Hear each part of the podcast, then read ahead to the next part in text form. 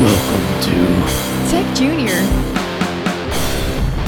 Hey everybody, it's Eddie. We have another great show for you today. We have a returning guest, Roy Josfolk. Uh, we're talking about SEO, uh, benefits to learning it for junior developers, tips and tricks, and things like that. As always, if you want to support the show, you can visit us at techjunior.dev, sign up for our newsletter, um, Patreon, and things like that. Please share the show with your friends, review us on iTunes, Google Podcasts, Spotify as well. Anything you could do to support the show is greatly appreciated, and let's get into it. So one, two, three, then clap. No, one, two, three, but we'll all clap on the three, just so you can count it, so we know like when we should actually clap. All right, here we go. One, two, three. It's close enough. It was way off. That was so bad. Um, yeah, let's let's just do this. Welcome to Tech Junior. My name's Lee Warrick Jr., full stack JavaScript developer, backend developer, uh, whatever. I got with me Eddie, as always. Hey, since you threw out a bunch of titles, I'm going to say uh, front end developer and designer and nice guy. Go ahead. Scrum Master. Yeah, Scrum Master. Yeah, yeah, yeah. Which I And, have not used at all. Go ahead. We've got uh, a returning guest. Uh, we've had a couple of those rela- lately. Yeah. We've got Roy Joss folks. So Roy, if you could introduce yourself. Hey everybody! Uh, thank you, um, Lee and Eddie, for for having me on the show again, which hopefully means I, I did all right the previous time. And um, if you remember before, I'm a digital solutions consultant, um, everything from web, mobile, and digital marketing, and um, I've been doing it for a long time. So Cool. Yeah. So we talked with Roy last year about freelancing for developers. So uh, Roy is a uh, independent, I don't know, consultant, contractor, however you want to put it. Um, does a lot of freelance work. Has a lot of great advice for that. So please go back and listen to that episode. Uh, it was very informative for a lot of people, and uh, as I understand it, Roy gets a lot of emails about that episode. So Yeah. if you're, That's cool. yeah, if you're do, interested in that sort of thing, uh, please go listen to it. yeah, There's and I appreciate also- everybody that checked it out. There's also the uh, video um, on our meetup YouTube channel. That's true. It's also very Yep. good. Yes, so that is very long. Uh, yeah. that, yeah, I'm Roy not saying that 'cause I have to You gotta edit be that video. Yeah. yeah, Roy gave a talk for us at uh, at Project Codex, and we have that linked on the uh, the page on the podcast. So if you listen to the podcast, if you want to watch the video, that's down there below. Uh, it has his slides on there and everything, so you should be in good shape for that. A lot But of today good we want info. today we want to talk about SEO, uh, specifically SEO for developers and for junior developers. yeah. So I don't know if you want me to kind of take it from there or. Yeah. Well, first of all, um, tell me kind of, you know, first of all, what is SEO? And then after that, uh, why you think it's important for junior developers to take a look at it. Yeah, so SEO is basically search engine optimization is it's how to do you optimize your search visibility um, and it's very important uh, these days because everybody online is selling something everybody's trying to get more visitors and, and more conversions and really that's the basis of uh, that's the foundation of, of doing that. So um, for junior developers it's a great thing to learn i think um, because there's some technical components to it that the digital marketing team may not be able to do and they need a web developer to do it. So a lot of times they're just instructing uh, a junior developer or or even just a, a senior developer that's never done SEO on doing all these different things uh, with your code and, and structuring and doing schemas um, and all these things. And and you're not uh, understanding why why is it that you need me to do all do all this? What effect is it going to have? So I think learning that helps you be, uh, you know, you're more valuable to the team, and and you could be more helpful and and anticipate things that they need. Yeah, hundred percent. So, um, just to to wind it back to basics, uh, SEO, search engine optimization. A lot of people think of that as like maybe a marketing team thing or like some kind of Google magic, or you know, you start as soon as you Google SEO, you get like somebody in a in a expensive suit, like with some kind of slick marketing video, like trying to sell you something. You know, there's there's a lot of um, a lot of marketing involvement in that area but Mhm. there's also a lot of basic stuff that like you you should be able to do as a front end developer and should be aware of because it's it's going to come up sooner or later. And especially if you have your own stuff like a Mhm. really great quote from Roy that I remember. Um, and I'll probably misquote it, but it was like building a website is like painting a beautiful picture and then just like hanging it up in your house. If you don't Yep. have SEO, there's there's no point, right? Like Yep. you have to Painting get the wall. people to the to the page. Yeah, a painting on the wall. So if people aren't in your house looking at it, if you can't draw people in, um, that's you're losing the battle, right? There, Yeah, there's more and- to it than just building the site. Yeah, and I think people get confused, um, especially web developers. They say, "Well, I'm not a marketer, so SEO is not my my job." But like I was kind of saying, there's just a lot of technical components to it, um, and it's really throughout your development. You should just be applying them and not having to apply them later because someone requested it. Because now that the, everything's live, they see that something is is not right. And and another point is especially for junior developers. So say you're just getting out of your you know college degree or um, boot camp or just learning on your own, and and you can build websites.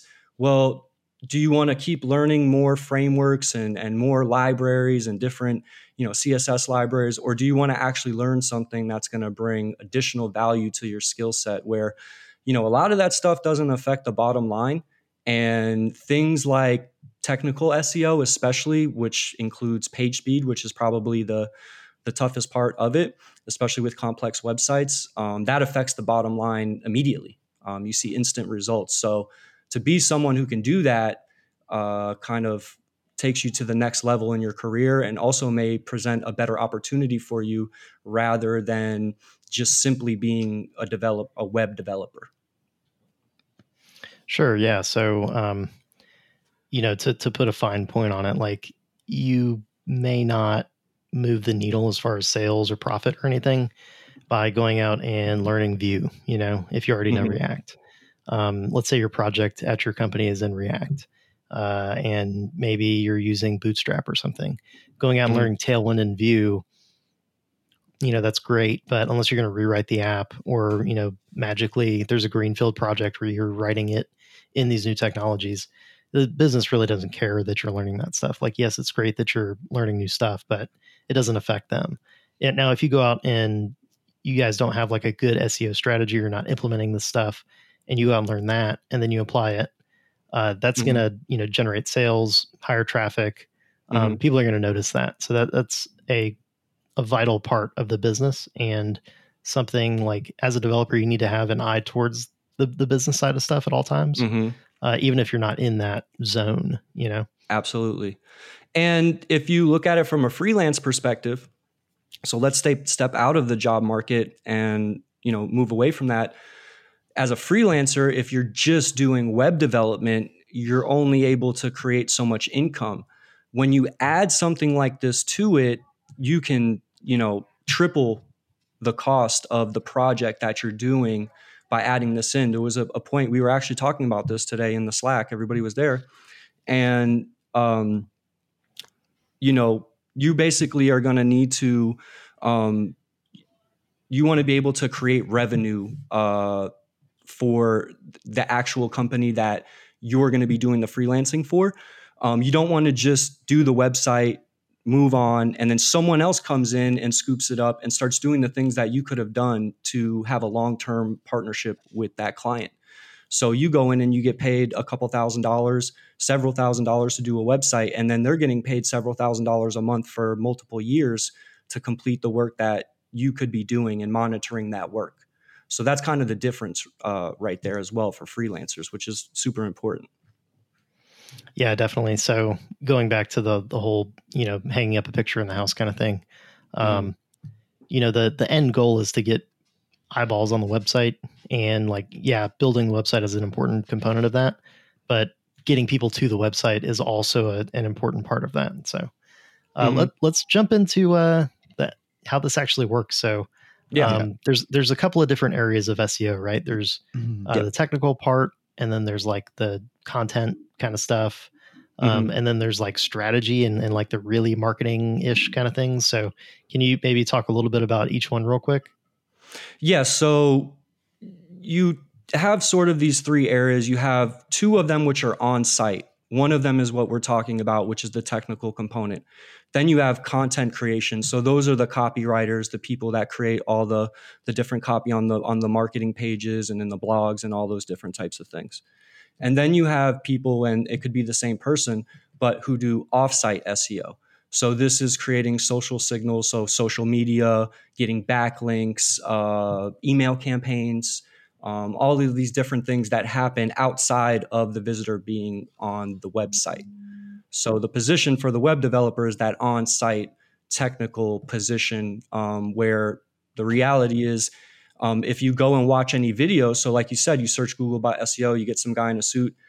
Um, he starts talking about things like schema and um, you know robots.txt file, and immediately they say go you know have your developer hire a developer to do it because this person is not going to truly be able to do it. There's obviously people who can do multiple um, disciplines, but it's not as common. So, yeah. So um, we, whenever we started up the the Tech Junior website, um, talked to Roy and said like, hey, you know, what's the what's the basic stuff that we should do for SEO? And you know, went through and did it. and, uh, it wasn't it wasn't that bad. Um, but now, like here it is a year later, roughly. And uh, if you type in Tech Junior Podcast into Google, we show up, and like our Google search results show like links to the podcast episodes. You can like listen to the podcast directly from Google mm-hmm. search. Um, a lot of cool stuff. Uh, you know, we get traffic to the website from like Twitter and our newsletter and, and all kinds of stuff. So um, it like for what it was and what it took to to implement that stuff, like the results were definitely worth it. Um, yeah. And so, you know, the the basics, you know, from what I remember from from doing this were um, meta tags uh, mm-hmm. that were, you know, accurate. Um, and then the other big thing, which is also kind of a meta tag, but uh, JSON LD schema. Yep. Um, and so like the meta tags and the schema are are used by not only search engines to uh, determine what kind of site this is, who it belongs to, um, just like a, a database has schema. You know a website has schema for a search engine so it can index it and determine what kind of site it is and all this stuff. Um, lee you're really also, good. I mean you you know you know it yeah I, I, I, learned from roy he, he, basically told me all this but, um, the other the other component of that is like other sites you know crawling your tags for uh, social cards and and descriptions and stuff. So you post yep. a link in Slack and a big card pops up for Tech Junior, you know, with the image and all this stuff. So that, that's kind of the other portion of, of why that's yeah. And you saw it from a different angle because you run the website, but usually the web developer is not going to create the metadata right they're not going to actually write the meta titles but if you're building like an spa or you know a headless wordpress or something you need to make that feature available to the marketing team. You need to make sure that when you're developing out whatever you're doing, um, and if it has some sort of content manager, that they have the ability to change this without you going in at the code level um, and having to change a description. So that's actually the more, more important factor that I try to tell people is um, you know not everybody's doing a WordPress site. You know, like your site is not a WordPress site. I think it's built in Vue, correct? Yeah, Vue and Gridsome. Yeah, so you had to add some different libraries and things and and make some adjustments to make sure that was available to you just in, you know, just within your development environment, but think about if you're providing that for a company um, where someone who is not going to be at the code level has to be able to make those adjustments. You know, and then really if you're doing, you know, and what's cool about that, if, if you can go even further, where, you know, titles and descriptions can only be a certain length and characters. So maybe you make it impossible for them to type further. So they have, they already have the restriction built in. So there's all these little ways that, um, from a code perspective, from a web developer perspective, that you could be helping your team, your client, whoever it is. Okay. Have you uh oh, okay. No, go ahead, Eddie. What do you got? Uh, I was just, I was gonna ask like how involved, um, or what what are like the additional things you have to do while building a site to get this going? Because I was looking at some of the notes and um, it didn't seem like much because like uh, using uh, a header tag instead of um, you know doing an ID for header. Um, Yep. Some of that is like stuff you should do anyway for like uh, you know screen readers and things like that using semantic tags. Yep. Um, that seems like things you should be doing anyway. Uh, how much of that is already built into like good SEO? Yeah, and I think it's actually they're they go hand in hand. So Okay. anything for accessibility is pretty much, you know, think about it. The way Google is deciding what your page is about is by going on the page using um, HTML tags and all these other things to decide how important is this one piece of text that you're mentioning. You know, is this a link or is it not a link? Where is it going?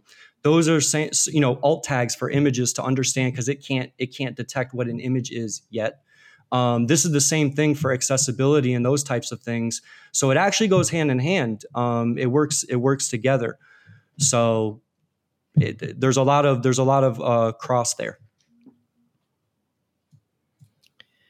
So as far as like the marketing team getting this is like a finer point I think, but as far as like the marketing team getting in there and changing like the you know meta tag description or something on the site, um, Mhm. I would imagine that ties into like you know content management kind of things. Yep. So like WordPress and Yep. whatever you're using, but um, kind of having that stuff templated in so that they can change it on the fly if they want to. Exactly. And that's even something I'm learning more about because I do actually work with mostly WordPress sites and I have some experience in the past with you know, you know, modern some of the modern JavaScript frameworks. Um, but I stepped away from it a little bit. That's something I'm actually doing a lot more research on and just wanting to bring those things to light. Um, so that if you do decide, because more and more people are, because when you talk about page speed, which is very important, you don't get faster than you know doing working with these frameworks as opposed to, to WordPress, which takes a lot of work um, to get the, the the page optimized. Um, so making sure that you're you're aware of that, and then what tools do you need, what libraries do you need, um, so that you can uh, make that available. Yeah, so we can throw some links into the the show notes, but um, I've got a couple good ar- articles bookmarked, like a CSS tricks article that's the Mhm. essential meta tags for social media, and it goes through like you know your Open Graph and um, you know Twitter meta tags and Yep. uh, all those sorts of things that that you would need on every page, Yep. um, and then kind of the other portion of this from you know the technical standpoint you're probably working with like React or Vue or something like that. There are libraries for those things. Mhm. So React has React Helmet and Vue has Vue Meta. And those are going to help you template in, you know, all these meta tags and JSON LD schema and stuff. And if you're using, you know, Gatsby or Gridsome like we're using, um, it's probably already in your uh, starter that you're you're using or you know a theme or whatever and you just have to be smart about like actually using it and utilizing it um, Yeah. and not just ignoring it and like letting the same description be on every page and stuff like that Definitely. So yeah, and and and as the web moves moves further and further um, with using these frameworks, I'm sure more and more resources will come out. And a lot has already changed since even just the last time I was really looking at it and looking into it because I wanted to change one of my websites uh, to use like a headless uh, React. But unfortunately, at that time, there wasn't really a way to take the metadata that I had with Yoast SEO, which is a plugin for WordPress, and be able to utilize that in my templates. Um, so now they have it. Um, now now they have all that stuff. So it's it's definitely progressing because the web is all about being found. Nobody puts up a website to not be found. Um, and you want to be found for the right thing. It's it's not necessarily just about being found when you have the right uh, semantics, um, when you have the right JSON LD, um, you show up for things um, for targeted people, for people who are truly interested in your content, in what you're selling or whatnot. So that's the benefit of it. If not, you, you know, imagine reading a book where there's no different, you know, there's no difference between the chapter title and titles between paragraphs and it was all just a block of text. You wouldn't really know what the flow of the information was. So that's the same thing with uh, Googlebot is it looks at things like H1 tags, right? You know, there should be an H1 tag on every on every page and it doesn't even necessarily need to be the biggest title or whatnot. It can be just strategically placed so that the keywords, the phrase that you're using is is signaling to a Google bot saying, this is exactly what this what this is about. Everything that's an H2 or H3 is sort of like uh, just titles for paragraphs with or their chap, you know, within a chapter. So that's how it kind of it starts to look at it in a hierarchy to understand what is this ultimately about? Where does this fit in with this huge index of you know billions of websites or whatnot? Yeah, I'm, I'm glad that you brought that up because that's something I forgot that I even do, which is um, have one H1 tag on the page Yeah. and make it Yep. like the title, right? like that, Mhm. this is what this page is about, and that's in the H1. And it, like you said, it doesn't like the CSS doesn't have to make it like 40 point font Yeah. on the page or anything, but Google is going to read it and be like, oh, there's the H1 tag. This is the main idea. And so, like, you, you want that to be there. Yeah, and the typical web developer would just think that H1 is a is a style, and it's not. Right. It's actually an indicator to uh, what what this information is about, what this page is. Yeah, it's also. I was just gonna say it's also important for accessibility. Yes. Yes. So that, I mean, you know, at the end of the day, we're talking about like automated tools that are interpreting the, the page, whether it's for accessibility reasons or for indexing in like a search engine or something. Um, but th- this is like why, you know, semantic HTML is important. Mhm. Um, and, you know, it's, it's not, I, it doesn't get the attention that it should for the impact that it has, I think is, Yeah. Yep. is I kind of the, the problem. Um, but yeah, now that we've kind of talked about that a little bit, I, th- I think we're kind of starting to get into the content portion of it, uh, especially with like the H1 tags and the main ID and whatnot. So, um, you know, once you get in there, you've got your semantic HTML, you've got your meta tags, you've got your JSON LD, all that stuff is, you know, correct.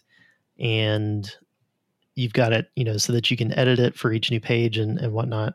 Uh, what, what are the ideas or the main strategies as far as like content? Um, well, even before we get to that, page speed is is the number one thing, and as a developer, you have the um, you, you have the ability to affect that, and it's just when you like you're compiling your projects and everything's minified and all those different um, optimizations. That's all a part of it as well. So really, once you get some, once you have sort of this on page situation handled, now you're talking about making sure that you don't have too many requests images aren't um, too large in file size. Actually, you know, they want the, the the images to be cropped to the actual space that it's in, um, and not just be a big image that's been kind of like resized, um, just shrunk, um, but it still has its original size. So that's actually that's actually probably even more important than anything because that will directly affect rankings the one thing that you can do to make sure that you know let's just say the company you work with already has a great marketing team they write great content they're doing all these different things the one way that you can make sure that that stuff gets out there is to make sure that that website is super fast that's the key Interesting. So, um, the probably the fastest way to do that is to open up your Chrome Dev Yep. Tools and look at your audits tab. Uh, run Lighthouse. It's going to tell you not only about performance and SEO. Um, it'll yell at you if you have like three H1 tags on the page. Uh, it it um, also does accessibility, which is great. Uh, so it'll it'll do all that stuff plus PWAs. So um, check that out. Uh, if you're scratching your head over the large image thing, uh, squoosh.app is what you need to go to. So I use that all the time to smash down gigantic images to something reasonable so that you know your user doesn't click on the website and then they're like watching this image load in over three seconds. Um, Yeah. And one Yeah, thing that's so- even cr- even crazier than that that I'm dealing with right now is you have these these companies that uh, leverage a lot of tracking. They're using a lot of tracking. They're monitoring uh, traffic, um, all these different things, and now all of a sudden, your JavaScript, uh, the scripts that are being requested are actually larger in size than all of the images combined on your page.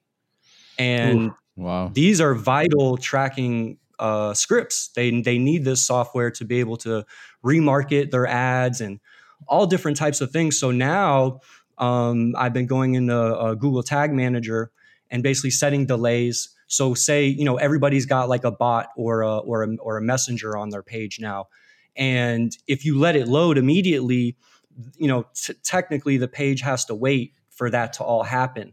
So what we did is we add delays to it and things of that nature, depending on what um, you know what the tracking is and what type of script it is or what software they're using, and sort of decide do we want to use this script on a page by page basis? Is this something that needs to be used on the entire site?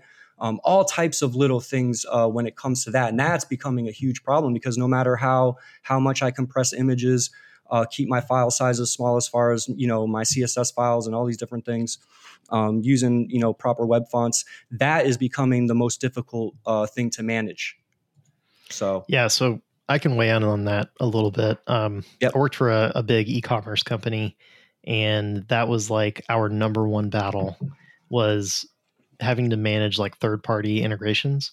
yep, And so, like, whether it was a chatbot, a video loading library, um, tracking, you know, analytics, whatever, like, all that stuff gets requested. Like, if you let it, all that stuff loads as soon as the user gets to your page. And so Mhm. the browser has to like crunch all that crap and yep, and process it. And your site may be like a reasonable business, you know, site that doesn't have a whole bunch of junk on it. It's just a content page. But if you load it up with all this stuff, you know, you're going to pay for that in performance.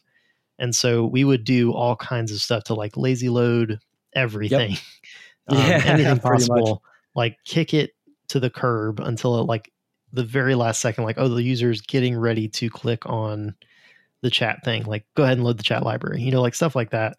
Um, or or having it load like after the initial hit, stuff like that.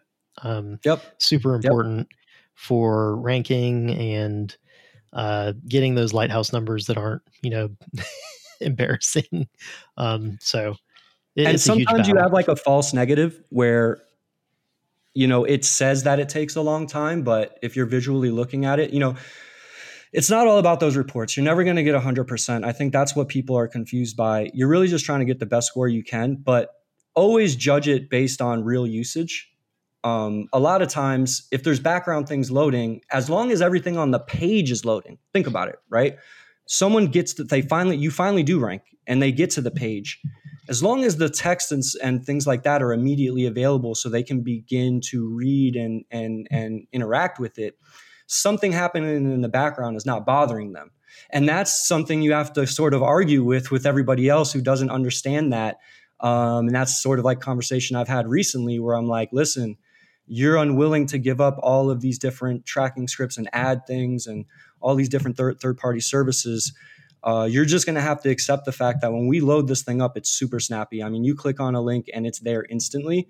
It's all happening in the background. No one can see it. It's not. It's not getting in the way of of someone using it for its purposes. Yeah, it's um it's it's a, a constant battle, right? Because you know, the the people that don't do the code want to add like more stuff to the page Yep. all the time. And then Mhm. you're like over here going, "Oh my god, not only do you have to integrate this, but it's going to make it slower, you know, so it's it's a, a lot of back and forth." Um, yeah, definitely. So that that's definitely something I want to emphasize and and if you're someone that's into solving complex problems as a web developer, these are actually super complex and uh, are fun. I mean, I like when I actually get it to do what I want want it to do.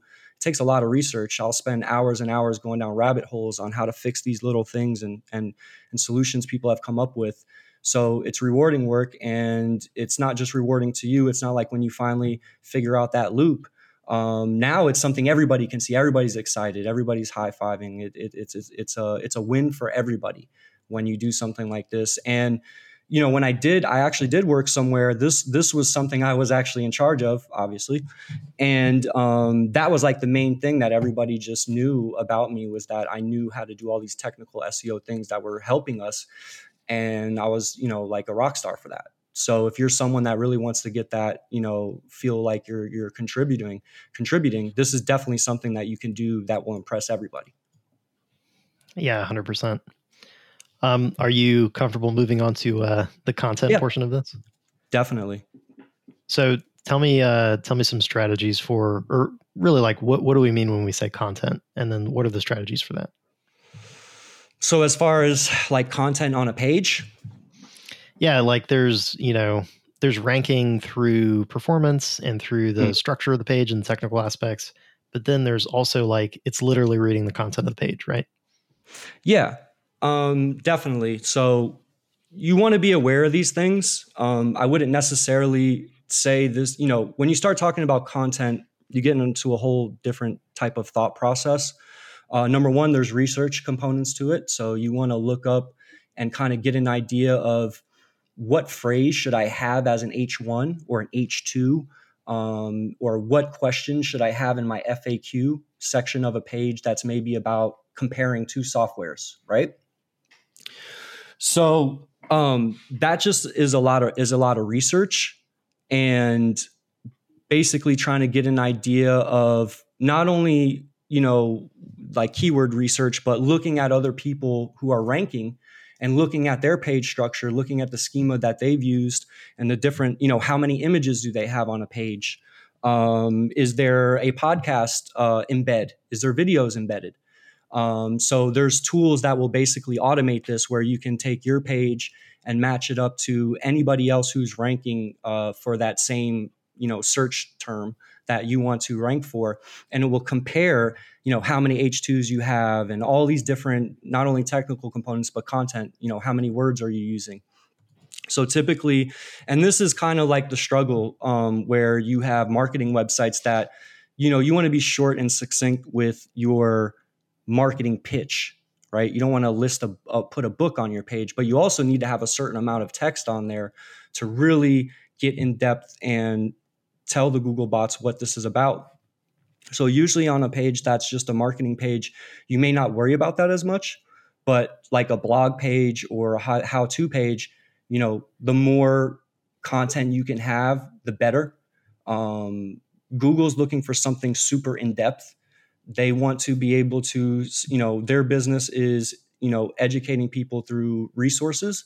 So they want to make sure that your resource or product what someone's buying is exactly um, what they what they want. And the more you can reiterate that information do research see what other people have put on a page and add that to your page it gives you a better opportunity.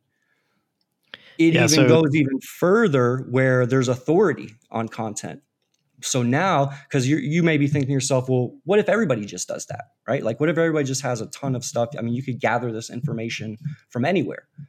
The next step that they've done is now they they're checking on authors. So now the big thing is adding author sections to each page with a description links to their social media a picture and all that stuff so that the crawler can cross reference this person and see are they truly an expert where else on the internet are they being mentioned as an expert? And now they're starting to look at that even more. So if you have a company, perfect example, a client that I have now, they don't have any authors, or when they do, it's just someone that's on the team, no one that anybody would know. I said, just use the leadership, um, their bios, even if they didn't write it, just use it as the author because they're mentioned all over the internet. They're on, you know, they're mentioned in the Forbes article and Yahoo Finance and all these different things. That is actually uh, huge now when it comes to when it comes to ranking who created the content who is this from Yeah, I was gonna say, um, it didn't click for me until like we had this discussion about SEO like a year ago, Mhm. where like you go onto I don't know Amazon's website, let's say, and I don't know Mhm. if this is true or not, but like all of a sudden you see like a blog and you're, you're going to yourself, I just came here to buy stickers or something. Like, why? is- Why do I need a blog? Like, who's reading this? And Yeah. the reason that it's there is because it's it's new content for the search engine, and it's their their attempt to rank higher, you know, in results. Because oh, look at us, you know, we've got this new content. You know, come come to our page, uh, come read about stickers or whatever. Yeah yeah new content is important every six months i go to my uh, most traffic you know the pages that I know or that are giving me results, and I change the publish date to as as close to whatever date I'm I'm at at the time, because Google likes not only does Google like new stuff, but if you're searching and say you're looking up something even code wise, right? Like we've all done that. We're searching something, but it's five year old information. Well, we're probably not going to click on that, right? Yeah. So making sure something like that is up to date at all times, um, even having it in the meta meta title, right? The date, oh, 20, you know, best, uh, you know, and you've seen these everywhere, best uh, JavaScript frameworks 2020. Well, they're yes. doing that for a reason because if it if it's if it's 2022 and it still says 2020, you're basically not going to click on that. It's irrelevant. How often should you like publish content if you're someone that can't do it like every week? That's actually it's you know, there's a situation where you hit a threshold. So I think if you're just starting if you're just starting a website, you need this sort of mass content. Um, but I think as you have more and more content, you can do a lot less, one or two big, really well thought out pieces a month. And then really what you're doing is focusing on fixing your old content. So you know anything that's evergreen you can continue to improve it. So sometimes i focus on that. I probably spend more time improving content um, than i do creating new content because um, i can see where my old content is ranking what the traffic is what the conversions are and i can try to move the needle on that. If i do something brand new you basically are submitting it to google and then not knowing what's going to happen next um, luckily now it's pretty instant. Um, some people I don't think really realize this, but if you use Google Search Console, you can submit a, um, a new page, and then instantly it will, you know, instantly, you know, in a minute or so, it will show up in search already. So I've had situations where I wrote a new article or even fixed an old article that wasn't ranking, and and you know, then once I submit it, I fixed it all up. I did all the research, fixed it up. Um, I submitted it again, and then now like instantly it's on the first page and now I'm getting traffic because if there's already traffic going there, that that's that's there. It's already there. The next people that are searching are going to see it. So um, it's pretty powerful if if you just focus on some, kind of like fixing old content, and then after you have mass content, just doing quality content after that. Um, you at least want to when I say mass content, you at least want to cover. You know, it's different for every niche, so it you at least want to cover as many as the topics that are super important that you actually have the ability to rank for and there's ways to figure that out because there's uh, competition levels. So um, doing that is is is definitely uh, key and doing just enough to kind of have several topics covered and and you know like you guys 50 podcasts it's a lot. Now it might be more about um, expanding on some of those topics. Either they were popular, you already had a lot of listens, so maybe write an article or do a video or interview another person on the same topic. And then a lot of the tools you use for researching, they do that now. So if you type in a topic, they'll tell you how many shares it has on Facebook, who, you know, who shared, you know, who shared it, um, how many comments did it have. So now you can start making decisions um, on things that you're doing based on that, what you're fixing, what you're not fixing, what you're doing new. Um, did something new happen within your industry or niche that you need to cover? So be more strategic, I guess I, I would say as time goes on. Cool. Yeah, so um the uh the third area, right, is uh kind of like the the offsite stuff, social media and mm-hmm. whatnot, which I, I would kind of chuckle to myself because it's like the third way or the third important part of driving traffic to your website is to drive traffic to your website. yes. so maybe if you could, uh, can you give us an overview on that? Yeah, and and really, what you're talking about here is there's a few different things you can do. Um, this isn't the ex- as as exciting um, as it may seem. Some people love being on social media. They love being uh, the center of attention. So creating content and, and pushing it out to social media or doing a guest post or one of these things is is is really easy. Um, but basically, what you can do to alleviate yourself with that is a lot of automation. So the offsite stuff you want to definitely automate if you're, you know, I'm talking from a web developer's perspective, right? Like I'm not talking, you know, just a general person. When we're talking about the things you should be learning, and this is probably the last thing. Once content gets rolling, you can automate it. And the cool thing is, is that a lot of basically all these platforms, none of them are chronological anymore. It's really based on popularity.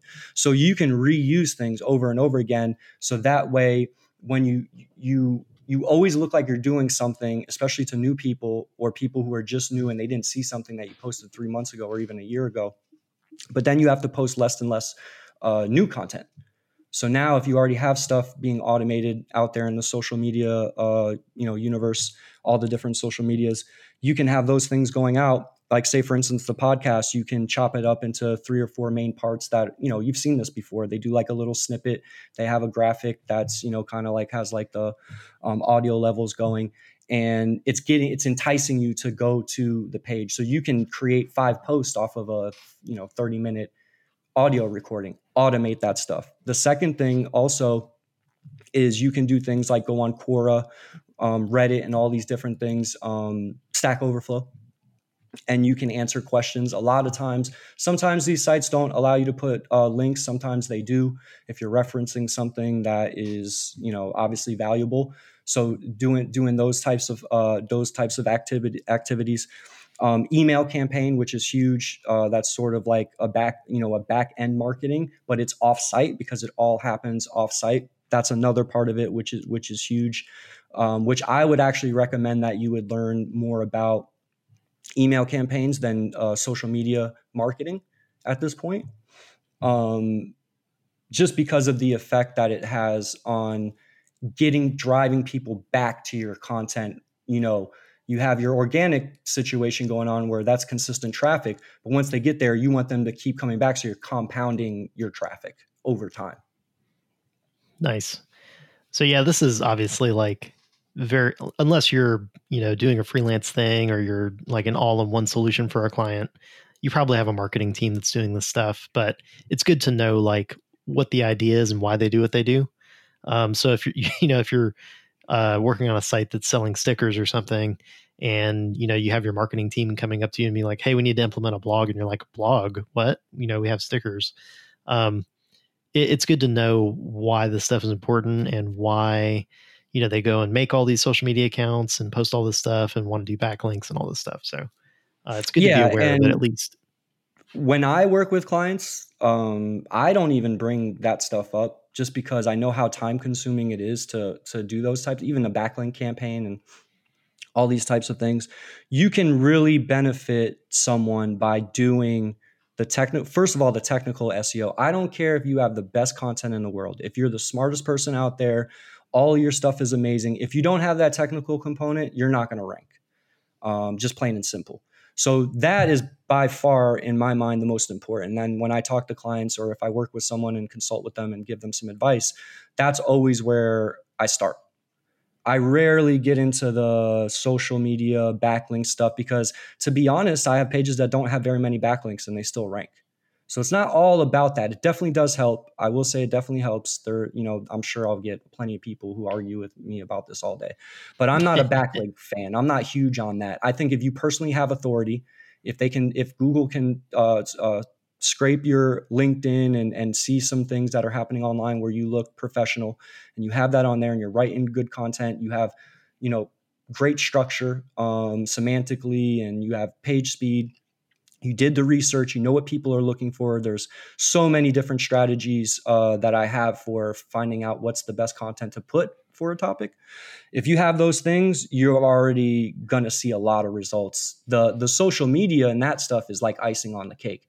Um, that that's the stuff that just takes a lot of time and i did that in the past but what i found was i was spending more time trying to create content for social media than i was being able to maybe create a new feature on my site or you know even write a new article um, because if you're shooting you're filming you're editing you know you're shooting it 10 times all types of stuff. You're setting stuff up so that it looks like it's natural.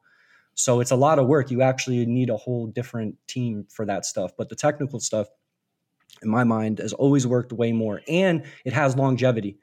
Um, when you do seo and you do it at a high level um, it lasts years I have pages that I barely touched for three or four years that are still top ranking. I update them and I do the little things like what I talked about here, and every every once in a while change up some of the verbiage. but um, those have been doing really well. I've paid for influencers. I've done a lot of social media. I've done the backlinks. I don't nearly get as much results um, from those from uh, those things as I do when I um, do do some really good organic SEO stuff. So, so I can I can maybe speak to this a little bit. Um, I wrote one really popular blog article. so I, I, wrote. I think you wrote uh, a few others that were pretty good, but they, they were okay. but I wrote one that had to do with React useEffect, and mm-hmm. I, I, wrote it. Um, I don't know how many months after hooks came out, but maybe let's say like six months after mm-hmm. React hooks dropped, and I got it into a couple of newsletters. Um, yep. And so it got shared. People read it. Uh, I am still getting emails about that that post, like even now. And I wrote it, you know, almost a year ago at this point. Yeah. And I still get like cool. like my blog traffic outpaces the podcast by like a, a huge margin because of like those few art and like once I wrote the one React article, I was like, okay, this is doing well. I'm gonna write a few more. Mm-hmm. And mm. you know, now those are getting traffic. And so I just checked it while we were talking, and like I'm on page four for like React useEffect. If you Google that, yeah, um, which is like you know it's page four, but like holy crap for an article that I wrote like on a weekend, you know, and put zero effort into aside from like setting up meta tags and whatnot. Uh, that's crazy. So yeah, I mean, and my advice would be that if it's on page four, you can definitely get the page one. It's just a lot of these technical pieces and keeping it updated. Um, that's the type of stuff when I look at a project, that's what I'm looking for. That's low hanging fruit. If you have a ton of that, if you have a ton of situations where you're on the second, third, fourth page on a lot of on a lot of key keywords and key phrases and questions, uh, we can really in a short amount of time make improvements. The toughest part is just starting from scratch um, and doing it from the beginning. But once you have that content out there, you got to use some of these tools unfortunately a lot of them are paid but they've always been well worth it. They, they give me the insights that i need so i can make the adjustments on the page that i need. And like i said you submit it to google search console and you should see immediately uh, how you did. I mean sometimes i'll resubmit it a few times you know just in a day after i fix it a few times just to because i i really want it. Um, there'll definitely be situations where you can't because maybe wikipedia and all these other different things are ranking but you should be yep. able to get farther up if it's that close. Let's uh let's dig into that for a little bit because we the kind of the portion that we missed here is um you know what tools do you have to evaluate a site for SEO like obviously if you show up in the search results in Google like that's one thing but there's also like the the search console and like analytics and all and all kinds of stuff. So um like you you did a a evaluation of like techjunior.dev so like what tools do you use for that? And like how did we do and, and all that good stuff? Yeah. So when it comes to pure technical seo there's um there's a couple of softwares but i use two specifically. One i pay for one's a free version. Seo seobility so s-e-o-b-i-l-i-t-y that's what i actually use to run um, your guys report and it doesn't take that long. Uh, and it will tell me a lot of different um, technical things that i need to fix Another one, excuse me, is Screaming Frog.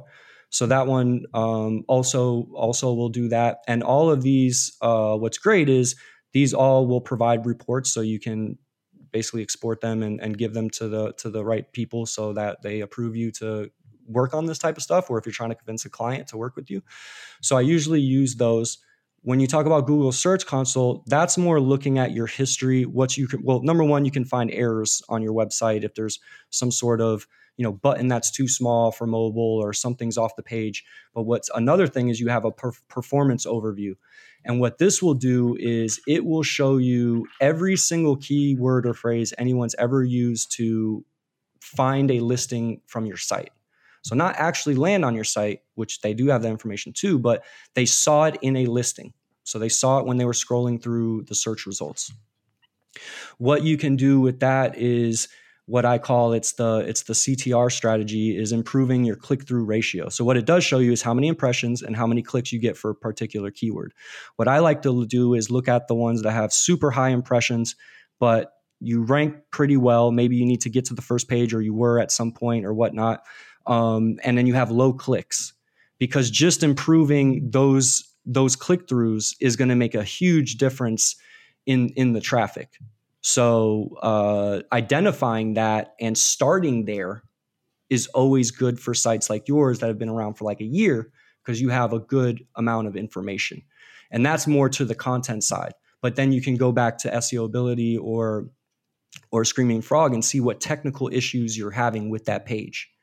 Um, and then there's a, a, software called Page Optimizer Pro, which is the one that I talked about, which will compare your page um, to basically 10 pages that you want to rank higher than for a search term.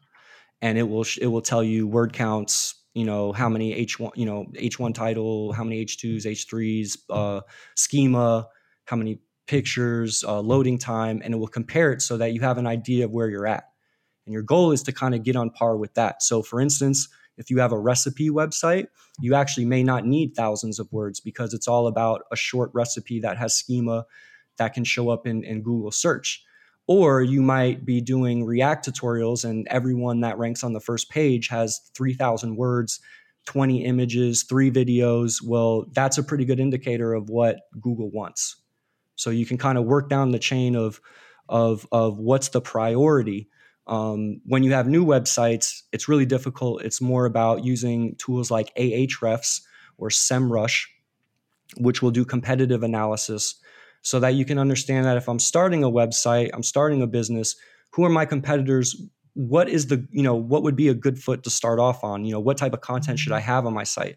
What what topics should I cover? What type of semantics? Also, one thing I do is I want to know if the competitors are doing SEO. A real easy way to figure it out, run it through the structured data tool for Google and see if they're doing it. If they're not doing a lot of the things that we're talking about, do the page speed test. Then you should be salivating because now if you just do what Google wants, your probability of ranking is sky high because no one else is doing it. They're not optimized. They're just lucky. Right. and that happens all the time. Those I love those are those I love because I know I'm just looking at those pages like they got lucky with this. I don't know why Google's ranking this, and then you just go past it. Nice. So if we could boil it, because you mentioned a lot of tools there, boil it down to like maybe okay, I'm brand new to SEO. Like, what do I need to do? So Search Console, I'm sure structured data testing tool, uh, both from Google. Those are great resources. Uh, and then which one was the free SEO like optimizer or checker or whatever? Uh, Screaming Frog, they'll check up to 500 pages of your website. Um, so especially if it's a new site or or a smaller site, it's perfect because you don't have to pay for it. So they charge just basically for more um, for more pages on the site. So that's a good one. Um, as far as free, I mean, you can use Google's keyword research tool. So that's a pretty good indicator of just the volume of search and the competitiveness, um, and that's free. But if you're really looking to make an impact, you're gonna need at least one paid tool, and I'd probably say Ahrefs would be it, just because it does a lot of these things um, as well. That like it does an audit, it, it does some of these uh, some of these different um, reports that I use for individual. So I have them all because I know Seobility. It's kind of just a more accurate audit but you can get a lot of good information from Ahrefs. Plus, it has the competitor research and, and stuff like that. It's pretty expensive. It's pretty pricey, but it gives you everything that you you need to know. So even if you just have it for a few months and you export all the all the information and just get to work on that, uh, you're you're good to go. But FreeWise, it's a lot. It's a lot of Google stuff. There was a tool called Ubersuggest that used to do what sort of Ahrefs and SEMrush do, but now they just turned it to paid. So he got everybody hooked on it, and now it's and now it's paid. So lucky him. mm-hmm. So it goes. Cool. So uh, before we jump into Nerd Minute, um, you, you also mentioned um, that you ran our site through some of these tools and stuff. So how did TechJunior.dev do as far as like content and, and SEO and whatnot? Yeah, I mean, I was very, I was very impressed. Um, seventy-five percent so the way SEO ability sort of grades it is on a one to hundred percent scale. A lot of people that I run into that I do my audits with, I mean, they're in thirty percent, forty percent, seventy five percent is is pretty good. I mean, it's it's almost perfect. I would say that you're probably not going to get to hundred percent, But if we look at some of the things, and I'll just briefly go over uh, some of the some of the things it points out. So, um, 36 pages have titles that are in need of improvement, so they're too long. So um, the the meta titles are too, are too long. Um, you also have meta descriptions that are too long, so that's easily fixed. Um, two pages are missing alt attributes for images, and this obviously tells you which which images they are. Um, this one is pretty interesting. It's about link anchors and the text that you're using for your anchor. So hmm. if you're just using click here they don't really like that. They want it to be more descriptive um, because Google puts a certain amount of weight on that. Um, plus, if you're linking to something, say a partner, you want to make sure you have keywords in there so they benefit from it. So you have about 53 pages that contain a link anchor that basically should be improved. I think they all just say like click here. Or some of them don't even have an anchor text. No idea. yeah. And this actually what's cool about this, it will get tell you step by step how to fix it. That's another cool thing about it. So when I do an SEO audit, I put this I put this in their drop in their uh, Google Drive, and it actually tells them everything they need to know to be able to do it. It's just a matter of them wanting me to execute on that or not. So that's actually pretty cool. It's I like that about it. And then the last thing, we have some on-page issues. We have um, a, only a little bit of text was found on 157 pages. So what it's saying is you have thin content it probably doesn't have like 500 or 1,000 words, which it would expect. And then basically, you have 140 pages that um, don't have keywords in the H1 heading. So you have an H1, but none of the keywords that you're targeting are in it. Huh. Yep. And then the last two, you have pages where some paragraphs were found. What is this all about here? Oh, so, with too few paragraphs. So basically, you have a bunch of pages with podcasts on them that don't have a lot of text, obviously.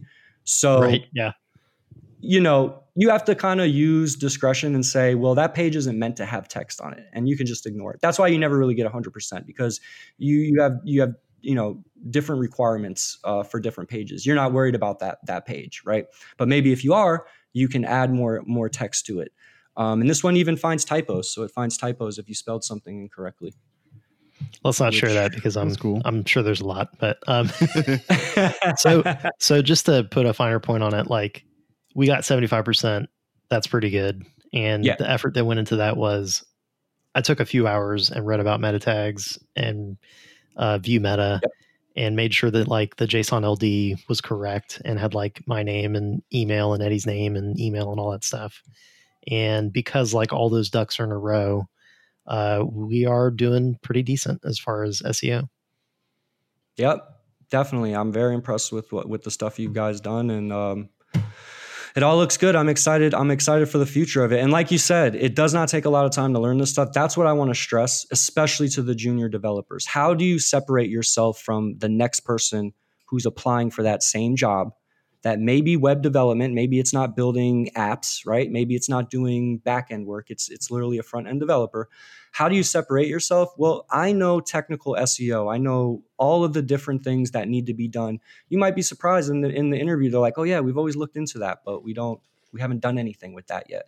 And now all of a sudden you're just they don't even, you know, they may not even care as much about some of the other stuff. Um, they may just be more focused on knowing what you know learning more about what you know about technical seo to help the marketing team. Yeah, it's it's definitely something that you can get an edge over other candidates with because it, it's just people don't pay attention to it. They, they're so caught up in like, ooh, what's going on with JavaScript that they're forgetting the basics like, oh, you didn't put a meta title, you know, on your page or whatever. So, um, well, you got it. You've got about a year, I think, before everybody's just going to be on it. So you know more and more people are going to start learning about it obviously if more people start talking about it. So now is the time to to know it before before it's just the thing that everybody everybody knows right? That happens with with everything. And there'll be something new. There'll be some other thing that that happens. You have voice search coming up so there's a lot of new features and stuff for voice search and getting pages to show up. So all of that is technical. You know what the text is of a meta description is shouldn't be your concern when it comes to um, you as a web developer. You can, I encourage you to learn all that stuff, obviously, because it just increases your value. but just know how many characters should be in a meta title and and and and meta description. Because like I said, if you're building something custom, you're not in WordPress that has all these things sort of plugged in.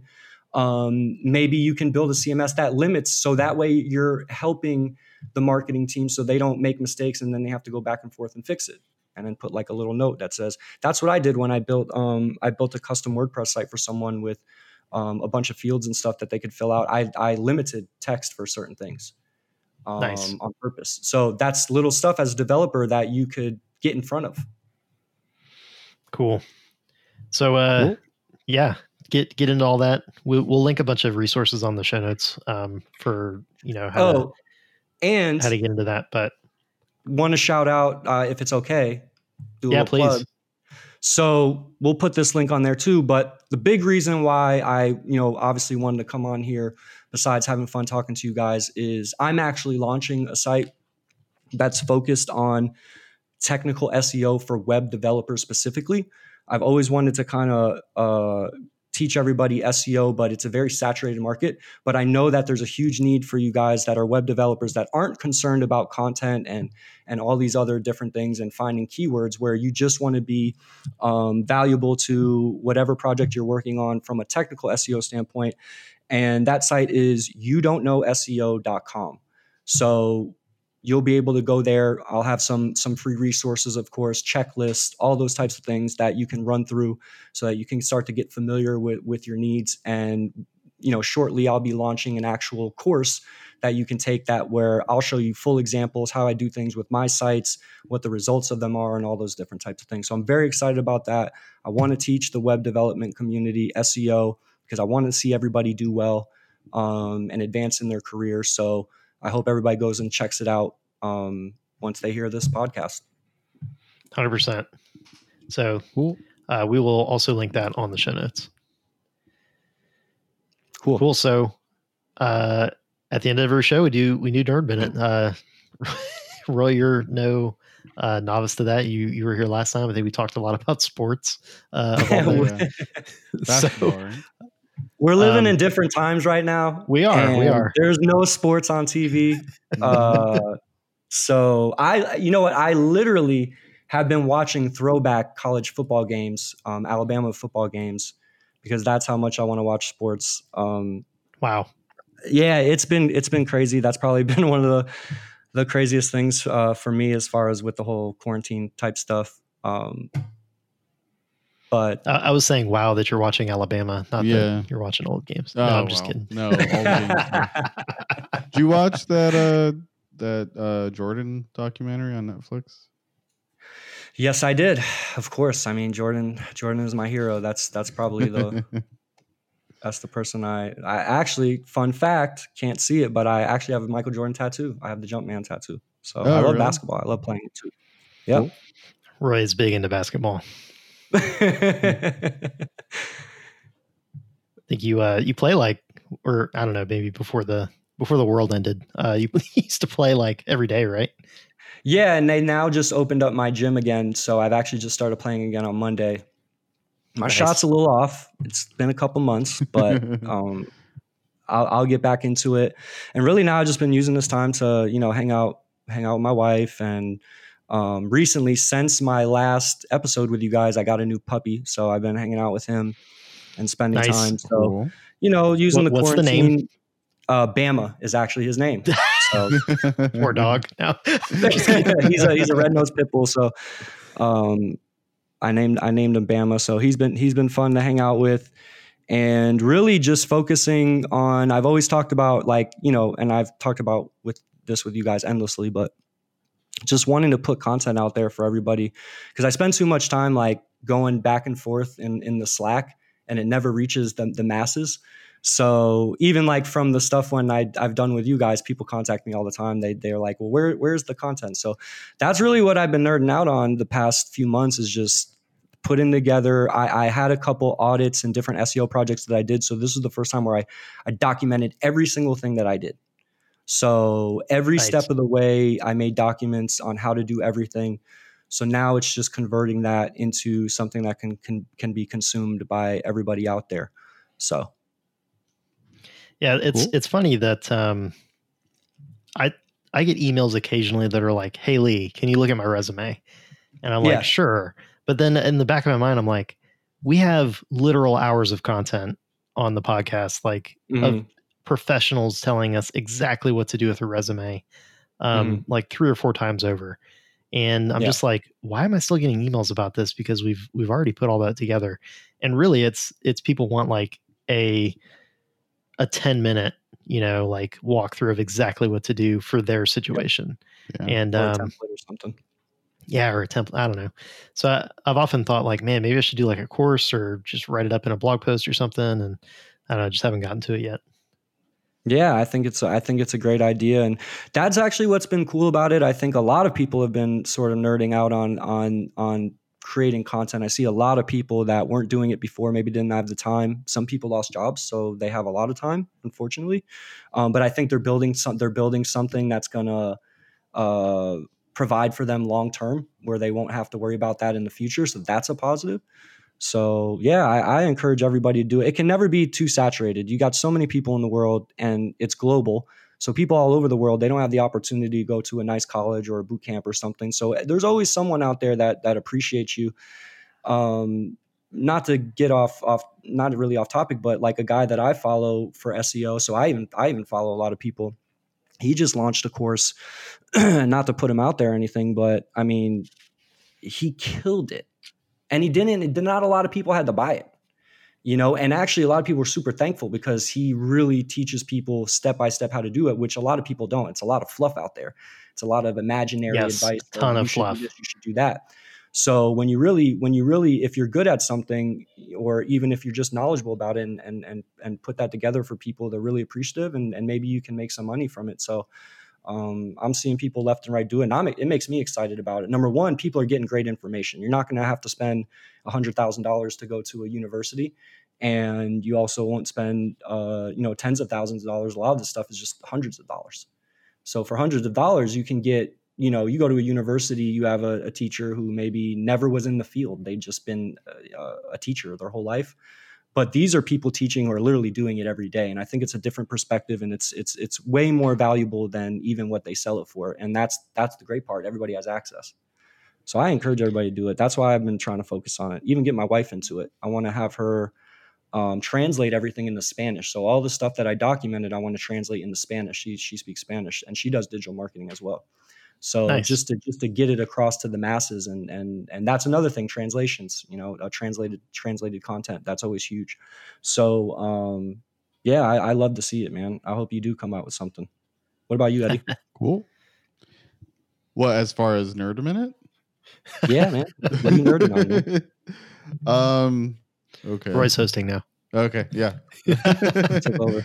Um, I saw a Bloodshot, which is uh, oh the vin Bloodshot. diesel movie yeah, it's Oh, based okay. on a comic book, um, which I never actually read, but I have a couple of issues. Um, just because I in the '90s, like I bought a bunch of stuff. Uh, um, like uh, when Valiant came out, there was a bunch of number ones, and then like you know, in the '90s, everyone there was a, always a number one comic, and then people bought them up and whatnot.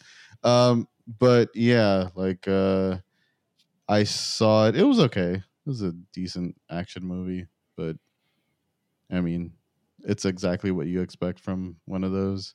It's not a great is comic it, book. is it triple x but he has superpowers It's yeah, but it's worse.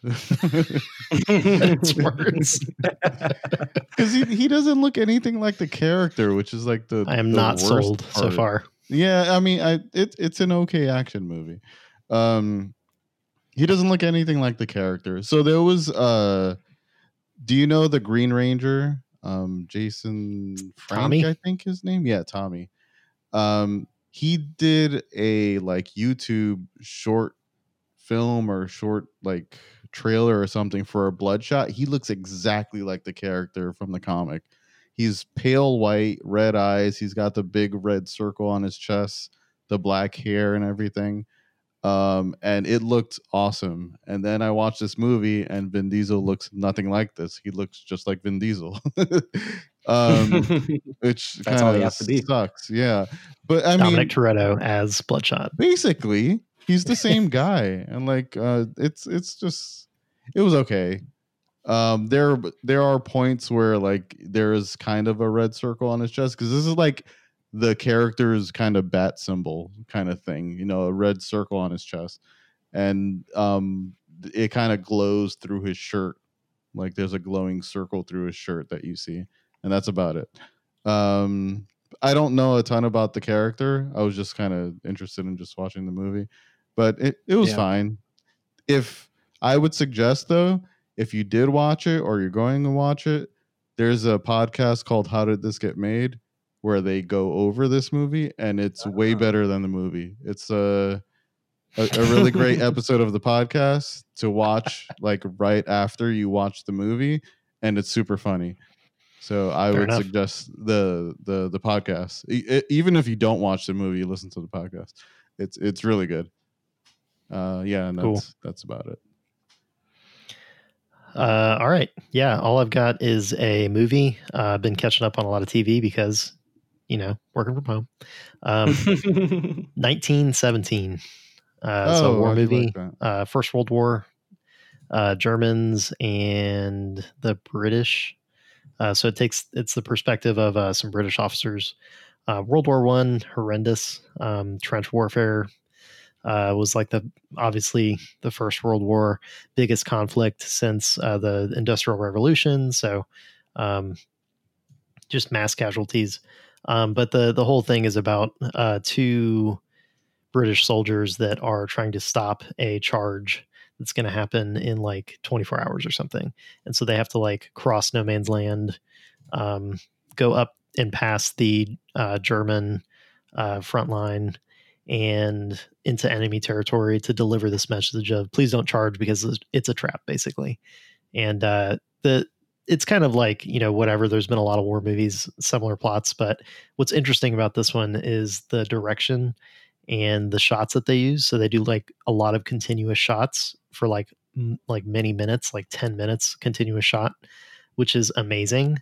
Um so the the cinematography is kind of like you're just awestruck by it. Um and then on top of that like it's a genuinely good movie and great acting. So uh definitely check that one out. I might have to. Cool. not exactly a good uh, lighthearted movie by any stretch. uh, it's it's it's a it's a war movie. It's pretty heavy, but um, it it's really great. I mean, like from a filmmaking perspective, like holy crap! Um, Do you know I, was- I was really impressed. the director was? Uh Mendes, something Mendes, I think. I don't know. Okay. You, you'd have to look it up. Okay, I will. I've seen it pop up a lot, which is why I was curious. Um, Yeah, you- watch I'm- watch I'm it. Let me know definitely- what you It's think. on Netflix or Hulu. Uh, I don't think I saw it on Netflix or Hulu. I can't remember when I or Oh. what service I used to watch it, but Did you watch Gotcha. uh, Dunkirk? not yet. Okay. That, that's I next want up see on, that one actually too. on the war movie uh, agenda. But I haven't seen it either. I was just curious. I just know it's a Christopher Nolan movie. Right, right. Anyway, I saw uh, the preview for that in the movie theater and I thought it was awesome, but then I never followed up on it. And that's been a while. I know it's been out for a long time. So I definitely Yeah. want to check it out. same, same. Cool. So we're we're running long here, but uh, Roy, thank you so much for for joining us. Lee, Yeah. I, I I told you I want to do 30 minutes. We're at we're way past that. So I don't know how it always happens. That's I hope it's not impossible my with fault. you.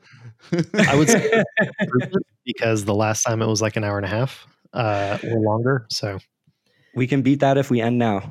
yes, Roy, thanks for joining us. We had a blast having you, or it was a blast. I really appreciate it, guys. I, I always appreciate you guys having me on. So Thanks. Awesome. Until the next time. adios.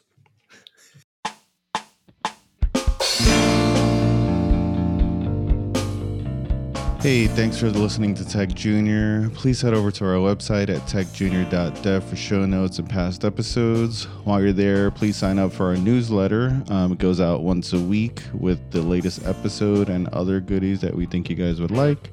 Um, if you'd like to support the show, you can do so by becoming a Patreon subscriber. Special thanks to all our current patrons.